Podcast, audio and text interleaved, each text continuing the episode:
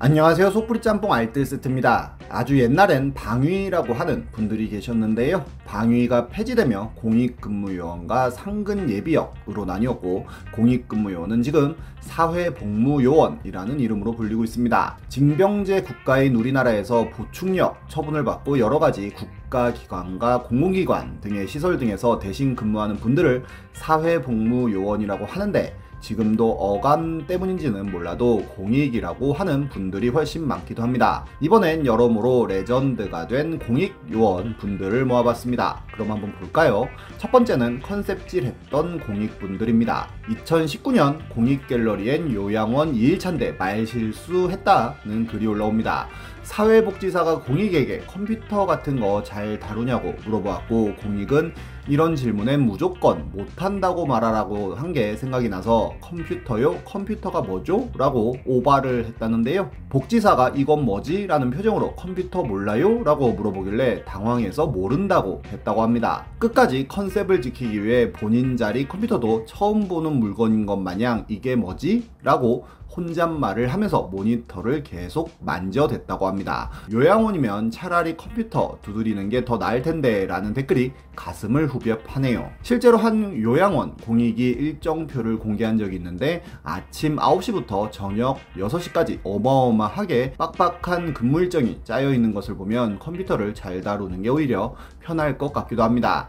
2017년 공익갤러리엔 사람들이 본인을 고려대생인 줄 안다는 글이 올라오기도 했었는데요. 본인은 고려대 세종 캠퍼스 다니고 있는데 어디 가서 고대 다닌다고 이야기한 적도 없었으며 이에 대해 자괴감도 뿌듯함도 부끄러움도 없었다고 합니다. 그런데 고려대학교 무슨 학과라고만 쓰여 있는 신상 명세서를 직원들이 먼저 보았고 첫 출근하자마자 직원들이 전부 오 고려대 다니다 왔어 공부 좀 했겠는데 인재가 왔어 라며 좋아했다는데요. 옆에 있는 중앙대 다니는 공익에게 최고 학력자 왔다고 놀렸다고 합니다. 중앙대 공익은 글쓴이에게 정시로 갔냐 수시로 갔냐고 물어봤다는데요. 본인은 한마디도 안 했는데 이미 글쓴이는 고려대 본캠생으로 근무지 전체에 소문이 퍼졌고 청소하는 아주머니까지 샌님 왔네 우리 샌님은 고생시키면 안 돼 라고 하고 아들의 공부 방법을 물어보는 직원도 있고 중앙대 공익은 다시 공부하고 싶다고 했답니다. 팀장님은 본인 고향이 안암이라며 안암 고대 정문에 국수집을 가봤냐고 물어봤다고도 하는데 글쓴이는 살면서 안암을 한 번도 안 가봤지만 내 국물이 기가 막히더라고요 라고 대답을 했다고 하네요. 그렇게 하루하루가 죄지은 기분이고 노심초사 청문회 온 기분이라고 합니다. 다음은 월 250 벌은 공익입니다. 2018년 공익갤러리에는 본인이 허락 안 받고 12일 정도 알바하다가 걸려서 공익근무 40일 연장이 나왔다는 하소연을 하며 40일 연장 통보서를 보여주는 공익이 나타납니다. 그리고 본인이 겸직 40일 연장 빌런이라며 공익이 한 달에 250만원 버는 법을 알려준다는 글이 올라오는데요. 휴일이 아니라 휴식 시간을 없애면 가능하다며 당장 가족 한 사람 병원비만 한 달에 70만 원인데 월급 50만 원 가지고는 살 수가 없다고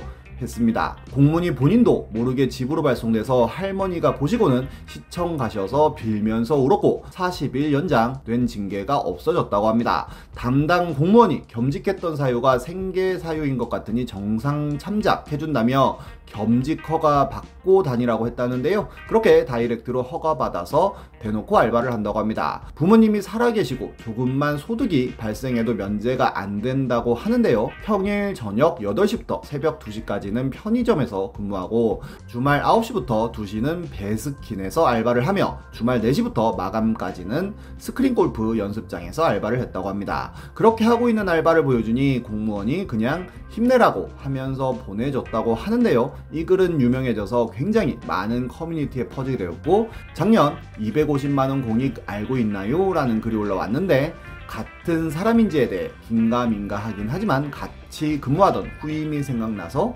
글을 썼다고 합니다. 본인의 후임이 그 250만원 공익이라고 생각이 들고 19년도에 소집 해제를 했는데 근무지는 경주에서 전산과 서류 작업을 하는 곳이었다고 하는데요. 그런데 본인이 소집 해제할 때쯤 후임의 할머니가 돌아가셨다고 연차와 청원 휴가로 나가 있어 마지막을 못 보고 공익을 끝냈다고 합니다. 그리고 2020년이 되어 다시 그 근무지를 찾아갔었는데 할머니가 돌아가시고 우울증이 와서 극단적인 선택을 했었다는 이야기를 들었다고 하네요. 이렇게 생계를 이유로 사연을 가지게 된 공익근무요원은 종종 나오는데요. 2017년에는 근무 이탈 반복하다 14년째 공익요원 근무 중인 30대 남성이라는 기사가 나왔는데 그는 2003년부터 공익으로 근무하며 2004년 최초로 무단 결근으로 고발돼 복무가 중단됐다가 2007년 다시 복무를 시작하는 등 형사 고발만 3번 당했다고 합니다. 형사 고발되면 복무가 자동 중단되며 중단된 기간만큼 복무 기간도 늘어난다는데요. 사회복무요원 분할 복무 제도도 세 차례나 이용하여 6개월씩 복무를 중단하였고 그렇게 14년간 실제 근무한 날은 12개월에 불과하다고 합니다. 그는 경찰 조사에서 모친이 아픈 데다 아르바이트로 생계를 이어가고 있다고 진술했다는데요.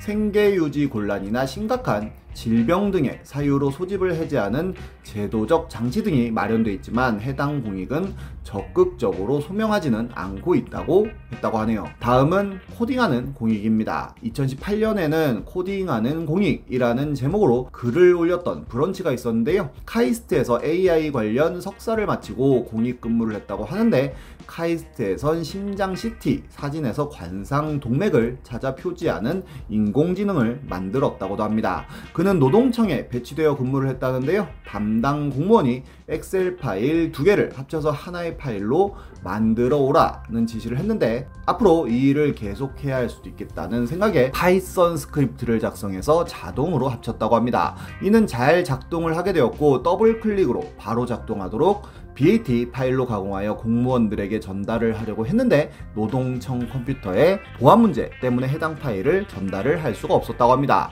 결국 노동청 업무용 포탈의 메일로 전달했고 이는 담당 공무원의 PC에서도 잘 작동했으며 다른 직원들도 신기해하며 구경도 했다는데요. 그런데 갑자기 비인가 프로그램을 이용한 통신 공격이 감지되어 IP가 차단되었다는 알림과 함께 인터넷이 먹통이 되었고 국가정보자원 관리원이라는 곳에서 담당자 연락처가 뜨기에 바로 연락을 했다고 합니다. 국정원 직원은 혹시 데이터를 탈취하기 위해 바이러스를 보내셨나요? 라고 물어보았고 글쓴이가 열심히 설명을 해줬지만 안 믿었다고 하는데요. 결국 설득을 했고 국정원에선 차단당한 IP를 해제하는 방법을 알려줬고 그렇게 해제를 한 후 다시는 자동화 프로그램을 만들어 달라는 요청이 들어와도 거절할 거라고 생각했다고 합니다. 그런데 며칠 후 생각보다 파급력이 너무 컸다는 글이 올라오는데요. 앞에 글이 굉장히 유명해지자 노동부 근로기준과에 직원에게 연락이 왔는데 자동화에 대한 도움을 달라는 연락이었다고 합니다. 결국 그는 스캔한 문서나 팩스로 수신한 문서를 워드 파일로 변환하는 인공지능과 온 나라에서 특정 종류의 업무를 엑셀 파일로 자동으로 정리해주는 crawler, 전자 팩스를 인공지능을 통해 분류하는 방법, 프린터, 토너의 잔량을 자동으로 관리해주는 프로그램 등 총 7개 자동화 프로그램에 대한 의견을 전달했다고 하네요. 결국 이 브런치가 유명해져 책까지 냈고 아예 업무 자동화 클래스까지 열었다고 합니다. 이렇게 유익한 공익도 있지만 해선 안 될 짓을 한 공익들도 많은데요. 19년 3월 22일 공익 갤러리에 공익이 사고 쳤다는 글이 올라왔는데 이 공익은 외국인 불법 체류자들을 배 못하게 하는 곳에서 근무하며 불체자들에게 돈을 받고 수십 명을 내보내다가 걸렸다고 합니다. 그리고 3월 25일에 정말로 해당 공익에 대한 뉴스가 나오기도 했습니다. 작년엔 국민이 받아야 할 국민지원금 100만원 중 94만원씩을 빼내간 공익이 걸리기도 했는데요. 이게 안 걸릴 거라고 생각한 게 레전드입니다. 어떤 공익은 500으로 시작한 비트코인이 700까지 불어나길래 근무 시간 내내 어플을 키고 살았는데 최근에 원금 400이 날아가자 연가 쓰고 하루 종일 집에서 울었다고 합니다. 그리고는 근무를 하며 하루 종일 차트를 보고 있으니 옆에 공무원이 폰 좀 그만 보고 일하라고 한마디 했다고 닥치라고 했다가 대판 싸웠다고 하는데요. 그렇게 일주일 내내 병가 쓰고는 집에 틀어박혀 있다가 월요일에 나가서는 이런 서약서를 쓰라고 했다고 하네요. 원금만 복구할 테니까 그때까지만 시간을 달라고 해도 그냥 작성하라고 했다고 합니다. 여러모로 근무하면 안 될 사람들이 근무하고 있는 것 같기도 한데요. 지금도 여러 가지 근무지에서 고생하고 계실 공익분들 힘내시길 바랍니다. 지금까지 속풀이 짬뽕 알뜰 세트였습니다.